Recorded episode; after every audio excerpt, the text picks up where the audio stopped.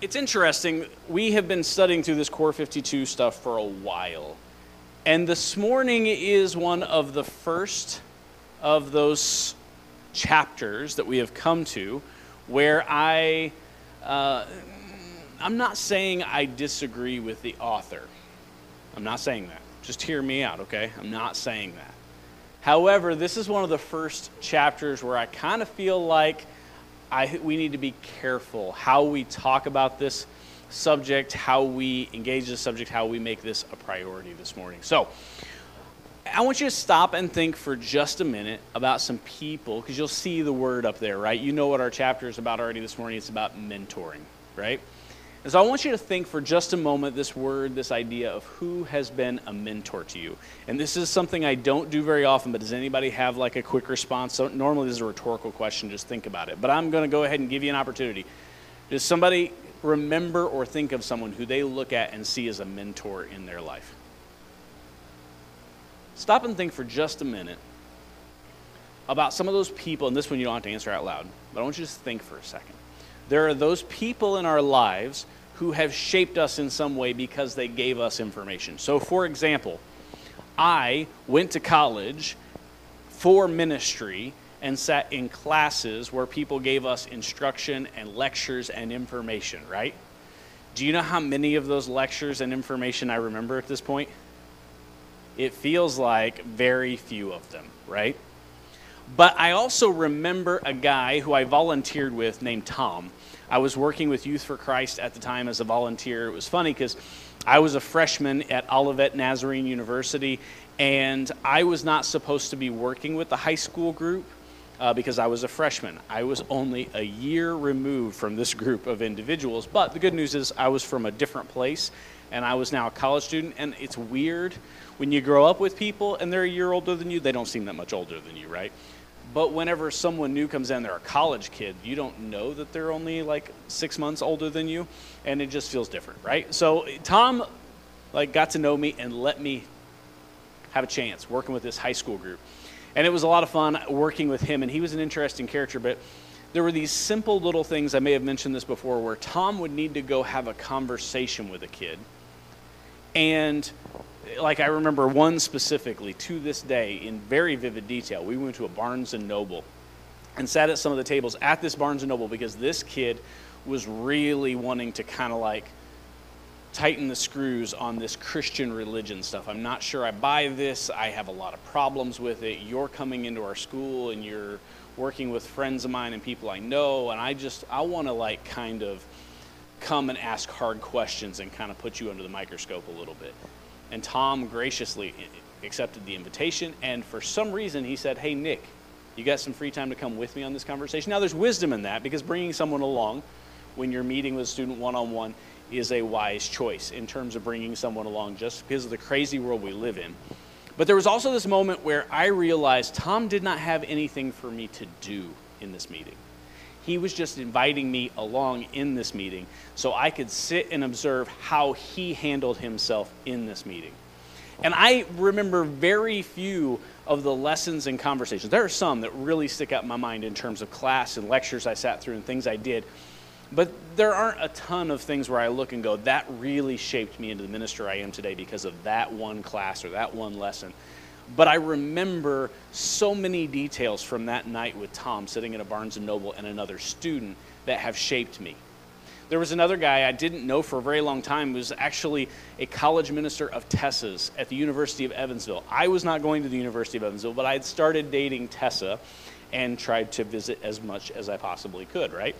And as I would drive down from Olivet for this five and a half hour drive to go down to Evansville, because if you don't know, Olivet is near Chicago, Evansville is not. And so I would try as much as I could to go visit her and make that drive and make a weekend of it. And if she would have campus ministry stuff going on, I loved being a part of that with her because I was going to a Christian school where it was just expected. Of course, we go to chapel multiple times a week. And of course, we're all good Christian kids. And it just kind of felt like the norm. Whereas where she was going to school in the campus ministry she was a part of, these people were there because they wanted to stay rooted and connected to their faith. It was just so cool being a part of that. And there's this guy named Jeff who was her campus minister and leading this whole group. And Jeff was one of those guys who I had limited conversation and time with. In fact, sadly, not long into Tessa's time there and in my time dating Tessa, Jeff suddenly passed away of an aneurysm in the middle of the night. Like, it was a really tragic, horrible, sad thing. And I knew him for a very short period of time, but I still looked to him as one of these people who I would say kind of mentored me and developed me in some way because the lessons I saw in him, watching him live things out, going with him on this event and be participating in some things I saw him lead, I gleaned and learned and watched and observed and took in a lot of what was going on. It's interesting, we talk about this word mentor. A lot of times, what pops into our mind is very much so like a coach or a teacher or someone who we've entered into a relationship with who is going to pass on their wisdom from themselves to us. And it's interesting, the word mentor and Mark Moore will admit this in the chapter this week, is nowhere to be found in Scripture. It actually comes from some Greek writing of the day and this idea of this relationship where one is imparting their knowledge on someone else. And this whole thing we kind of get in our mind is there's the person who's got it figured out, and then there's the person who needs to learn because we haven't been through the same things they've been to, been through. Is there value in learning from someone who has experience. Absolutely. Like, I am so thankful for those guys in my life in different moments who poured into me or even just let me be around in ways where I could glean. It wasn't necessarily that we were sitting down and I was taking notes from my guru, right? These guys weren't inviting me to sit down so they could just dump all their knowledge and information on me. And sometimes I think that's what we come away with when we start thinking of the idea of a mentor. A mentor is someone who we're going to sit and learn from, a coach who we're going to study under, who's going to teach us their scheme. Football's gearing up and I'm getting excited, you know, and the Colts are getting ready to go. And we went to training camp the other day. It's a lot of fun. And they got a new defensive coordinator. And every time they interview the defense, they're talking about this new coach implementing his new scheme and they're all trying to learn this new scheme. He's imparting his knowledge of how he thinks defense should work to these guys, and they're all trying to pick it up and learn it. And we, I think mentoring, we sometimes think of that. I'm going to get together for coffee, or I'm going to get together with someone, and I'm going to have this relationship where they're going to impart their knowledge on me, which I think is healthy and good. I don't think there's anything wrong with that.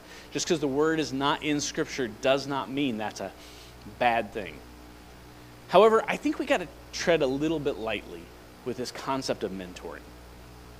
Because again, it's not a concept that is in Scripture, and there are lots of other com- uh, concepts of how this relationship works that are in Scripture. And we often talk within the church because we've adopted this mindset of mentoring that it's a really important thing that everybody should be mentoring someone and everyone should be uh, ongoingly mentored by someone else, right?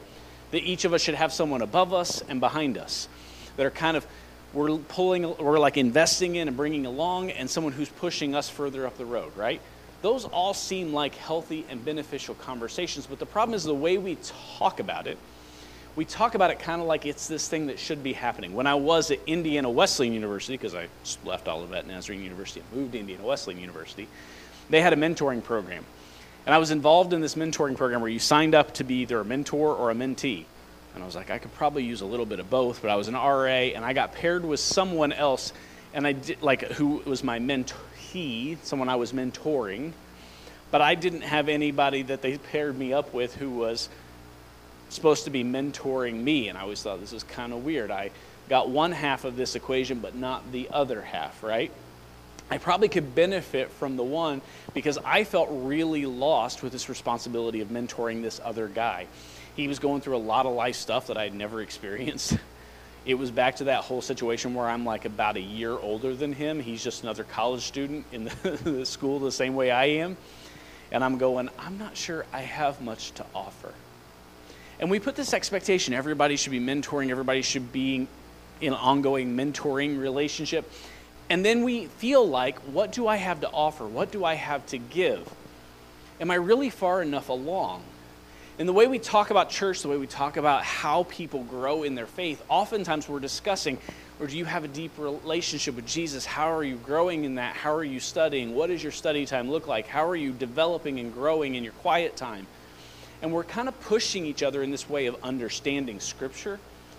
And we're pushing each other in this um, how, are, you know, how am I holding you accountable to your growth and making sure you're growing? And therefore, when someone says you should be mentoring someone, how many of us actually feel qualified? Not very many, right? The number dips down. In fact, that's partially why I'm here this morning so that you'll teach me stuff so that I can continue to grow in that. Like, we start to develop this system where a lead pastor or a teacher is kind of, I don't know if I'd call them a mentor, maybe a coach. I don't know. There's this weird relationship where you're a teacher, right? And what knowledge you impart, I will choose whether I want to implement it or not, right? And we take away some of that relationship and accountability. If we talk about the main passage this week, our main passage comes from 2 Timothy chapter 2. And it's uh, Paul writing to one of these guys who has really followed him, someone who would Timothy would see Paul as a mentor, someone who's poured into him, helped build him up. These letters that he's writing to Timothy are ways he's encouraging him and spurring him on to how do you take care of leading this church? How do you accomplish the things you're supposed to do? And Paul writes to Timothy and says in this passage, "And what you have heard from me in the presence of many witnesses, entrust to faithful men. You have received information and knowledge and wisdom and guidance and scripture and understanding from me. You need to impart that on other faithful men who will be able to teach others also. That's our memory verse for this week. And I go, yeah, no, that's a good principle. We are always supposed to be sharing the good news that we've learned the outpouring of the gospel and the good news and the constant sharing of where we're growing and how we're growing should be something that's constantly on our lips. Always be prepared to give an answer for the hope that you have. Like we understand we're always supposed to be prepared, but Paul is specifically training up Timothy to say, How do you lead this church? How do you grow? You constantly are building up other people to show them what it is you've learned and how to continue it once I'm gone. It's the same thing Jesus did, right? He's preparing these guys that he's brought with him so that they are prepared to continue this work when he's not there. But the difference is when we start talking about mentoring, there's these images that pop into our mind. Paul is the mentor, Timothy is the mentee, right? So Paul has all the great wisdom. Timothy has everything to learn from Paul, and Paul is suddenly on this pedestal, right? we start putting that side by side with Scripture, we know that Jesus is constantly warning his disciples, like, listen, if you want to be the first, you've got to be the last. If you want to be the one everyone respects, you should be the one washing feet. If you want to be the one who's really leading this kingdom, you have to be the one who's laying down your life, picking up your cross and surrendering. It's not about getting everybody else to realize how smart and how wise and how brilliant and how good at this you are. And sometimes in this relationship, we do one of two things. We start to say, hey, the people who have it figured out, we're going to elevate, we're going to lift up, we're going to turn our eyes to them. There's these celebrity pastors, there's these people who have it figured out. I need to learn from them. They've written all these great books. They must be the great voice that I need to listen to. And we start to focus our attention and think, wow, they are just so great. I'm learning so much. And all of a sudden, we've elevated them to a position. What's there's two problems with that. Number one, it makes us feel like I'm not so and so, so how could I ever mentor somebody else? How could I ever lead somebody else? I just feel like the people who are pouring into me are so far beyond me that, like, how could I do that? And at the same time, it puts this pressure on those who feel like they are in that mentor position to feel like they have to have all the answers. So sometimes they start running their mouth when they really have no idea what they're talking about because they don't want to look foolish like they don't have the answers. Or maybe they start just trying to put on this front like I have to have it all together because everybody's looking to me for answers and they feel really insecure because they know they don't have all the answers.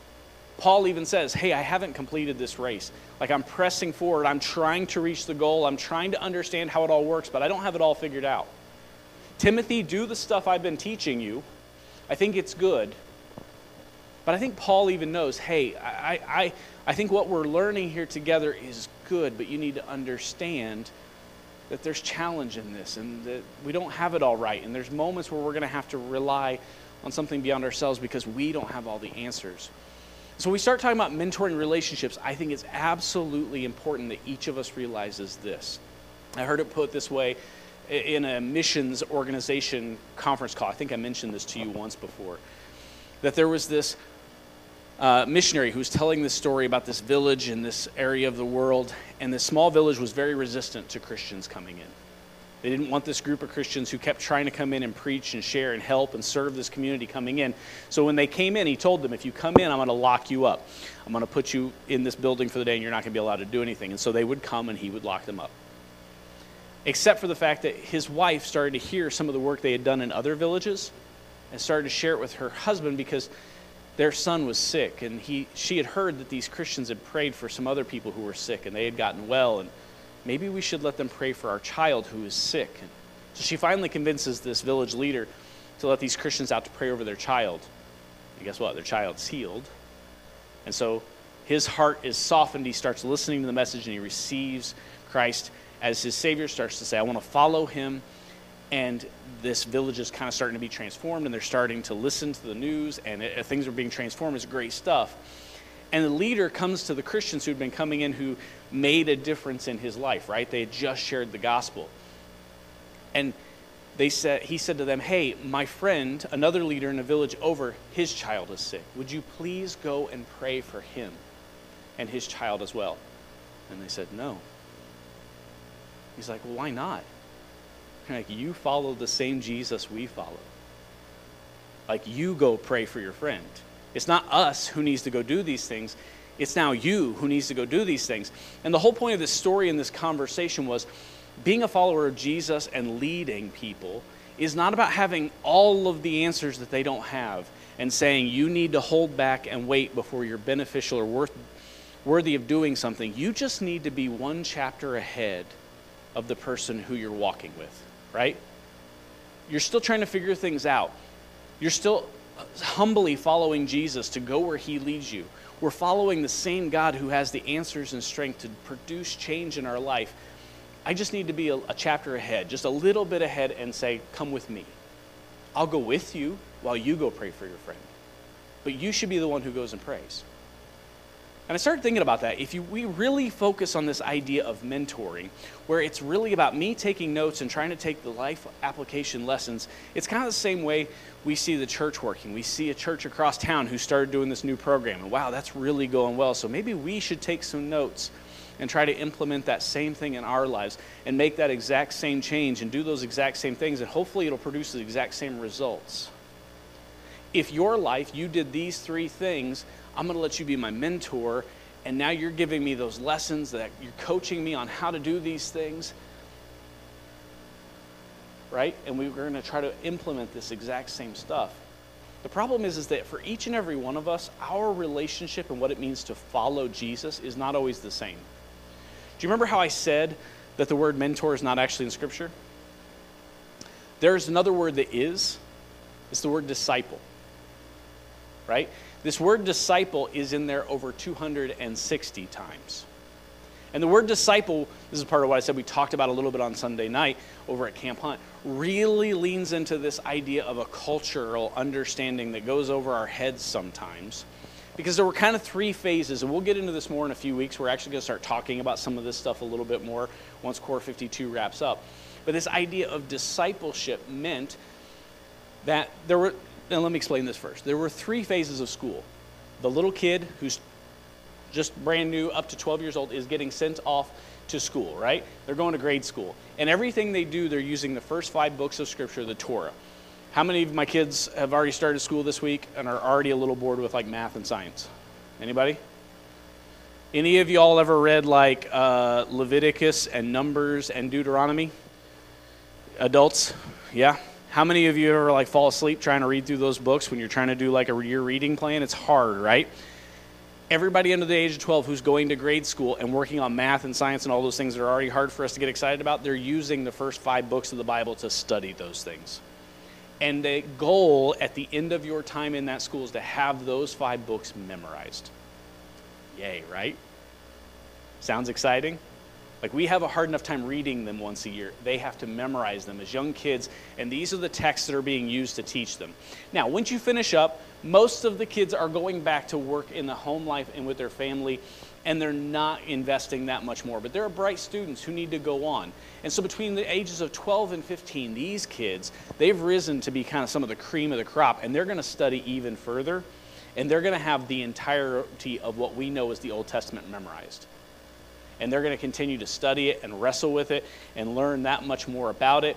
And they're like the serious ones. And by the age of 15, those who are really invested in pouring into this and haven't gone back to become fishermen yet, or whatever carpenters or whatever else dad did at home, they're pouring into the scriptures to become people who better understand it. And by 15, if they risen to the top of that group, it is possible that they could then interview with a rabbi. And as they interview with a rabbi, there's a chance that rabbi is going to grill them. He's going to really put them through their paces. He's going to make them go through everything. But if they succeed in that, there's an opportunity he might offer for them to become one of his followers, one of his kind of disciples. This word that really we, we use the word disciple, and we have a lot of baggage and stuff that comes with that because of our years in church. We might think of many other things. Just really think of it as this idea of an apprentice. You are going to follow me everywhere I go, just like I followed Tom that day, right? You're going to watch what I do. You're going to hear what I say, and you're going to learn from everything I do because you're always going to be right by my side and right behind me. There was this phrase in that culture that says, May you be covered in the dust of your rabbi. Because dusty roads and travel, may you be covered in his dust because you are following so closely behind them that everything he does comes back and covers you. And you become just like him. You see, Paul wrote another letter to this group in, uh, in Corinth, the Corinthians, and he's talking to them about what they eat and being. He says, not all things are. Um, he goes, all things are lawful, but not all things are advisable. And he's trying to help them understand what to do in terms of like if they go to someone's house, living in the culture they're in, and somebody puts food in front of them that has been sacrificed to other idols. And he says, if they just put food in front of you, you should be respectful and eat it. And he says, however, if they specifically tell you this is offered to other idols, you should turn it down because now you are trying to protect, honestly, their well being versus your own. It's not about whether you have broken or followed a rule, it's about how you've helped them understand what it means to follow. And he's going through this whole thing at the end of chapter 10. And eventually he says, It doesn't matter what you eat or what you drink, whether you wear, whatever you do, do it as if you're doing it for Christ.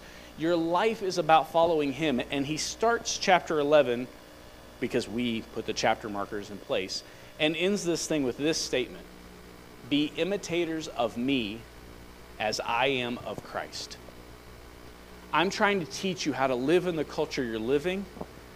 Your goal is to be a disciple and a follower of Jesus. Be like me, because I'm trying to be like him. As I follow him, we're all following together. What that does is say, hey, listen, we are all on this journey, and there are moments that are going to be different for each of us. I don't know what it's like to have walked in your shoes because what you've experienced may be different than what I've experienced. I had some stuff to offer that kid that I was mentoring in college, but honestly, some of the stuff he was walking through was just different. The circumstances were different. And I could encourage him based on what I knew about Scripture, and I could be a help to him, which was good. But to say, I know exactly what you should do, I don't.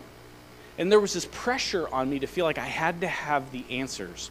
And when we talk about this relationship as mentor mentee, we sometimes put all this unnecessary pressure in the mix that makes us feel like there's no way I could mentor someone. There's no way I could be a leader. There's no way that I could live up to the expectations if people were looking to me for answers. Remember, you only have to be a chapter ahead and you really only need to make sure that your first goal and intention and purpose is to follow Christ. The other word that gets used a lot in Scripture, well over a hundred times, is this other word that kind of calls people in to an enduring relationship. It's this word that gets used a lot in the book of John and other places. It's an invitation to enter into an enduring relationship. Come follow me. Come walk with me be in this relationship. I told you about a couple of guys in my life who invited me along in certain moments or just let me be around in certain moments. But there's another guy who I always think of when you ask me about who made an impact on my life and who influenced me. His name's Chip. You guys have heard me talk about Melvin Jean possibly before. He goes by Chip. Um, but Chip is just 10 years older than me. That seemed like a lot more when I was in high school uh, than it does now. Um, but in the midst of things, Chip was just relatively new out of college. Chip was just starting his career, just starting his family. He'd been married. I was in youth group when they had their first son, Evan, who is now married, and somebody I text all the time, like good friend. Like it's just weird how time goes on and how everything works. But Chip is somebody I always think about because what was going on in my life in high school was just kind of like trying to figure out where's my life fit in with my faith. What is God trying to do in my life? Where does He want me to go? What's He want me to do? And honestly, Chip was kind of in a relatively similar spot. He was a new, new in his career. He was new in his marriage. But what Chip was doing for the first time in his life was really studying God's Word and falling in love with it. He wasn't a Bible scholar, he didn't have a degree in that. He was working in the administrative offices at Indiana State University, where he still works today. And in the midst of him falling in love with God's Word, he invited some high school kids to come along with him. He willingly, humbly served as a youth pastor for a group of like four or five students. There were only like four or five of us at the time. It wasn't a very exciting Wednesday night group at times. Until Chip was just really getting wound up about the Word and he was learning what God wanted to teach him. And he said, Hey, I want to share this with you. I'm super excited about what I've been learning. And all of a sudden, so were we. Whoa, that's what that says? I never saw it like that before. And the more he got excited and shared, the more we got excited and shared to the point where we said, Can we do this more? Can we like get together more? Like, can we tag along with you in more relationship? And Chip humbly and willingly said, Yeah, come along, let's spend more time together invited us into a deeper relationship, invited us into his home. Let us take over his living room on Thursday nights when he's trying to get his brand new son to go to bed. I still remember Evan pop, popping his head around the corner at times. Like, because, you know, your kid doesn't always want to go to bed, especially when there's a house full of people. And I think about those seasons and those times and having now gone through those things where he just willingly let us in and kept sharing what he was excited about. And that's all that was going on there. There wasn't any degree, there wasn't any education beyond that. He was a chapter or two ahead of us. And as he read and learned and was excited, he just shared it.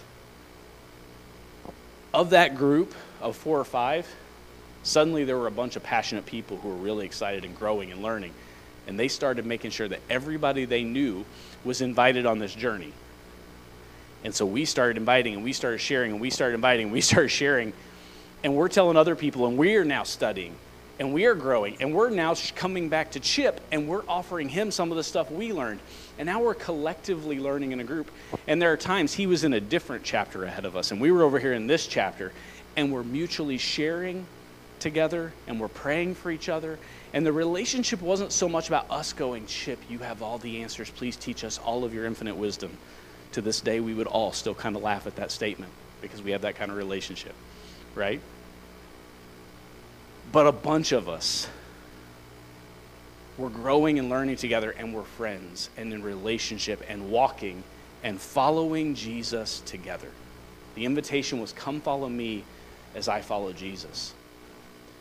When we talk about getting serious in our walk and in our faith, it's not about having all the answers. It's not making sure that you have a guru.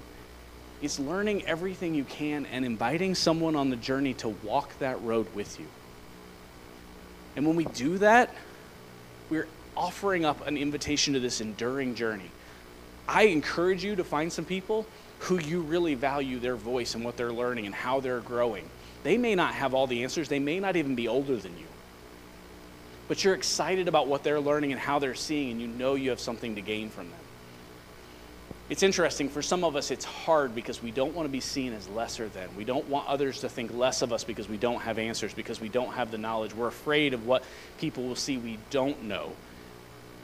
And we just forget that all of us have gaps in our knowledge. All of us have gaps in our behavior. All of us have gaps that we're trying to fill in and do our best to press on towards that goal, like Paul said. And if we are just relaxed and allowing ourselves to walk in that, and be okay with that, we understand that sometimes people are going to speak truth into our life that hurts a little bit.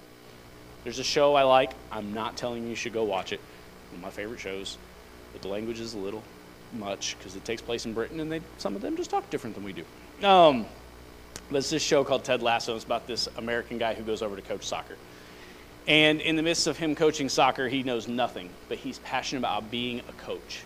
And so the whole theme of this show is realizing that you don't have to have the knowledge of whatever what everybody thinks you're there to teach. Like he says, it's not about wins and losses for me. It's about making these guys the best versions of themselves that they can be and walking through that with them. So there's a beautiful theme that weaves throughout. I wish the language was a little easier because I would absolutely used a clip if I could have, but I can't. So in the midst of that, I get a screenshot. and there's this great moment where he's speaking to this therapist and he's talking to her about this whole idea and she's saying she can be his mentor. She goes, Well, I can't be your mentor without occasionally being your tormentor, right? Whenever we open ourselves up to this kind of relationship where we're following other people, walking in this journey, it's going to bring about moments where people are going to say things that are truth that hurt and make us not feel good. She has another little line that I'll tweak just ever so slightly that's like, the truth will set you free, but it'll really make you mad first. Right? In the midst of this relationship, in the midst of this walk, we have to realize that we are not complete. We have a long way to go. That does not give us an excuse not to invite people along in the journey with us. We do not have to have all the answers to see the kingdom grow. Remember, I mentioned Chip and four or five students?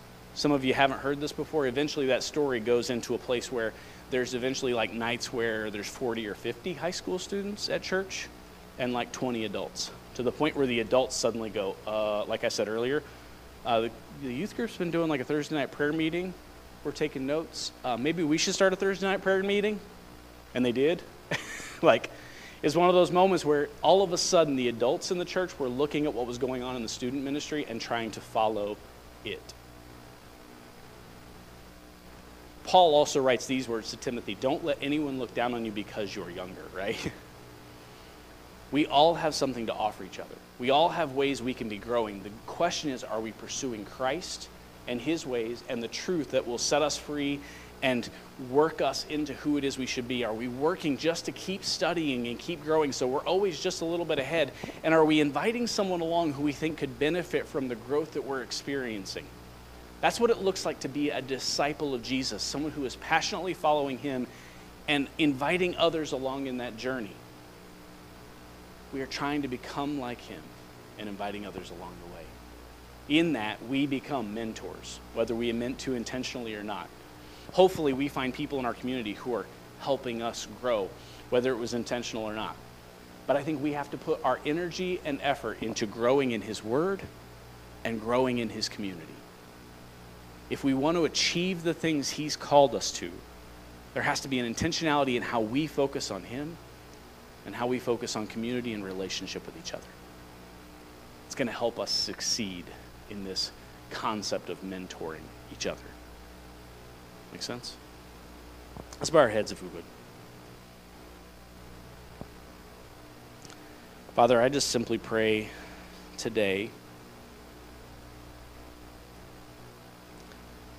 that in the midst of our conversations, in the midst of the next moments, that you would remind us of people who made impacts, people who offered us relationship and invitation. There's so many people in this world, I've heard stories over and over again preparing for this of people who have folks in their churches or in their places who want desperately for people to be mentoring others. There's calls for ministries in our area who really are putting out a call to find men who are of a certain age who would be willing to just walk alongside of other people in relationship. And it's just so hard for them to find people because we just don't feel emboldened to do what you've called us to do. Because we've put a bunch of expectation and a bunch of unrealistic thoughts into what it means to lead others.